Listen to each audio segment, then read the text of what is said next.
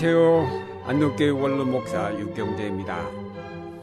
마태복음의 달란트 비유는 하나님 나라에 관한 비유입니다. 주인이 먼 나라로 떠나면서 종들에게 금 다섯 달란트, 두 달란트, 그리고 한 달란트를 재능대로 각각 나누어 주었습니다. 이것은 이미 하나님의 나라가 시작되었음을 뜻합니다. 아무것도 없고 무능력하였던 우리에게 예수 그리스도께서 오셔서 우리를 대속하심으로 생명과 능력과 영원한 생명을 주셨습니다. 여기에 이미 하나님 나라가 시작된 것입니다. 생명이 없던 자들에게 생명이 주어졌고 아무것도 할 수 없던 인간에게 금 달란트, 곧 믿음이 주어졌습니다. 이것은 새로운 삶의 시작을 의미합니다. 그리스도께로부터 받은 달란트란 전에 우리에게 없던 것들입니다. 이 달란트는 바로 우리의 삶을 전혀 새롭게 만들어 놓을 수 있는 무한한 가능성을 지닌 믿음입니다. 절망과 허무와 죽음만을 생각할 수밖에 없었던 우리에게 영원한 생명이 부여되었습니다. 이 달란트는 장사 미천입니다. 그것을 잘 활용하여 장사하면 큰 부자가 될 수 있습니다. 주인이 원하는 것은 달란트를 그대로 잘 보관하는 것이 아니고 그것을 가지고 활용하는 것이었습니다.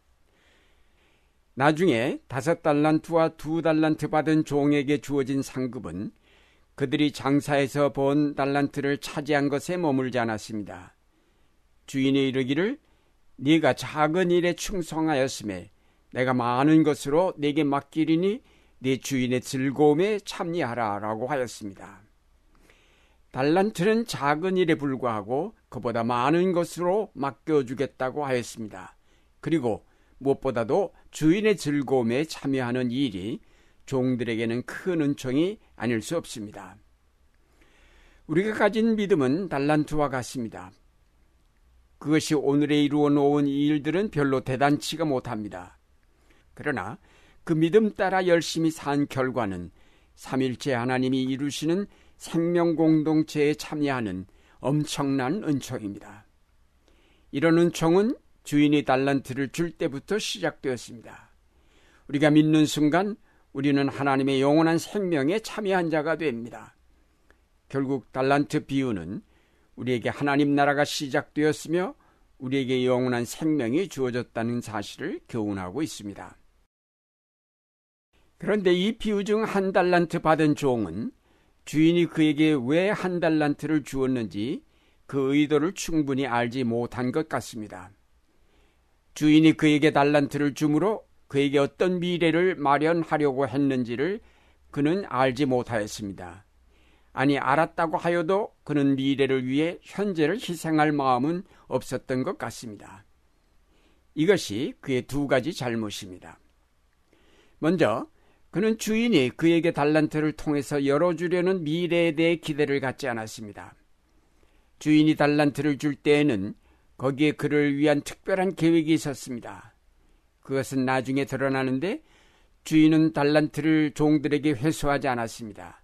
오히려 더 많은 것을 주겠다고 하였습니다. 그러나 한 달란트 받은 종에게서만 그것을 회수하였습니다. 결국 주인이 종들에게 달란트를 준 것은 주인 자신을 위해서라기보다 종들의 미래를 위한 것이었습니다. 하나님께서 유일하신 아들을 보내심은 바로 우리 자신을 구원하여 영생에 이르게 하려 함이었습니다. 그리스도께서 자신을 우리에게 내어주심은 우리로 생명을 얻고 또 풍성하게 얻게 하려 하심에서였습니다. 성령께서 우리의 믿음을 북돋워 주심은 우리로 하나님께서 마련하신 하나님 나라를 상속받게 하려 하심에서였습니다. 믿음은 바로 그 나라에 이르게 하는 하나의 방편이요 도구입니다. 우리에게 믿음을 주시면 우리로 그 믿음을 가지고 하나님이 주시려는 그 풍성한 상급들이 있는 미래를 향하여 모험하게 하시고자 함이었습니다. 따라서 우리는 이 미래에 대하여 기대를 가져야 합니다. 우리는 하나님께서 우리를 위하여 마련하신 구원의 역사에 대한 기대를 갖고 기쁨으로 그 역사에 동참해야 합니다. 그런데 한 달란트 받은 종은 주인이 마련해 둔 미래에 대하여 별 관심이 없었습니다.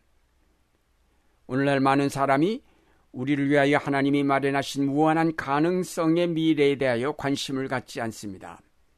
현재의 삶에 만족하면서 날마다 새로운 미래의 삶에 대해서 기대를 갖지 않습니다. 예수를 믿기는 하지만 하나님께 크게 바라는 것도 없고 따라서 기도도 하지 않으며 하나님이 어떤 역사를 일으켜 가시는지 관심이 없기에 성경도 잘 보지 않습니다. 그러나 이런 사람들은 결국 하나님께로부터 받을 것은 아무것도 없을 것입니다. 하나님의 역사에 대해 관심이 없는 사람들은 그 역사가 이룩하는 미래와는 상관이 없습니다. 예수 그리스도로 말미암아 구원받은 것에 만족하지 않고 끊임없이 하나님이 열어 보이시는 미래를 향해 계속 나아갈 때 비로소 우리는 놀라운 은혜를 체험하게 될 것입니다. 한 달란트 받은 종의 두 번째 잘못은 기대를 갖지 않았기에 결국 미래를 모험하지 않았다는 점입니다. 미래를 모험하지 않는 삶은 결국 현재를 완전히 땅속에 묻어버리는 것이기도 합니다. 미래가 없는 오늘의 삶은 이미 죽은 것이나 다름없습니다. 삶의 목적이 없고 따라서 그의 삶은 열정을 잃게 됩니다. 그는 물론 적극적인 죄를 짓지는 않았습니다. 탕자처럼 물려받은 재산을 아무렇게나 탕진하지도 않았습니다. 그는 주인이 더디 오리라고 생각하고 먹고 마시며 다른 종들을 괴롭게 하지도 않았습니다. 그러나 그는 아무것도 하지 않았습니다. 이것이 그의 큰 잘못입니다. 우리가 믿음을 가졌다고 하는 것은 그 믿음을 갖는 그 자체가 목적이 아닙니다. 그 믿음을 가지고 미래를 모험하고 하나님의 영광을 해치는 세력과 맞서기 위한 것입니다. 믿음은 따라서 간직하는 것이 아니라 날마다 활용하여야 할 투쟁의 무기요 모험의 도구입니다. 믿음은 우리로 악에서 벗어나게 할 뿐 아니라 또한 선을 이루기 위한 도구이기도 합니다. 그러므로 선도 악도 아닌 이익도 손해도 없는 지는 일도 이기는 일도 아닌 미워하지도 사랑하지도 않는 중립적 불가녀의 무관심 상태는 믿음이 아닙니다. 하나님은 이스라엘 자손을 약속의 땅으로 인도하실 때에 그 미래를 차단하려는 모든 불평과 시도를 좌절시키셨습니다. 어떤 누구도 그 미래를 차단할 수 없었습니다. 미래를 향해 모험하기를 싫어했던 사람들은 다 죽고 말았습니다. 약속의 땅을 바라보고 나아가는 한에 있어서만 이스라엘의 광야의 고통이 의미를 갖는 것인데 저들은 그 미래에 대해 기대를 갖지 않았고 따라서 광야의 삶은 고달프기만 하였습니다. 그들은 미래에 대한 기대를 잃어버림으로 현재까지 차압당한 것입니다. 사랑하는 여러분, 우리 앞에 계속 문제가 던져지고 있는 것은 우리로 믿음으로 그 문제에 직면해 가라는 뜻입니다. 오늘날 우리가 만나는 여러 가지 문제들을 단순하게 일반적인 상식이나 사회적 판단에 의하기보다는 믿음, 곧 역사적 통찰력으로 대처하고 극복해 갈 때에 우리는 하나님 나라를 향하여 한 걸음 다가서는 것입니다. 문제와 맞설 때 고난은 있게 마련입니다. 그러나 우리가 이렇게 당하는 고난은 장차받을 영광과 비교할 때 그것은 아무것도 아니라고 바울은 말하였습니다. 그 고난이 두려워 현재에 안주하려 한다면 우리는 영원히 나고자가 되고 말 것입니다. 사랑하는 여러분, 하나님께서 우리를 위하여 마련하신 하나님 나라에 대한 기대를 갖고 그 나라를 향하여 모험해 갑시다. 우리가 두려워할 것은 우리의 무관심과 태만입니다. 미래를 미리 포기하고 무관심하게 오늘을 살려고 이 핑계 저 핑계 대려는 자들은 심판대 앞에서 악하고 게으른 종이라고 책망을 받을 수밖에 없을 것입니다. 이제 마지막 때에 잘하였다 착하고 충성된 종아 라는 칭찬을 듣는 여러분이 되시기를 바랍니다.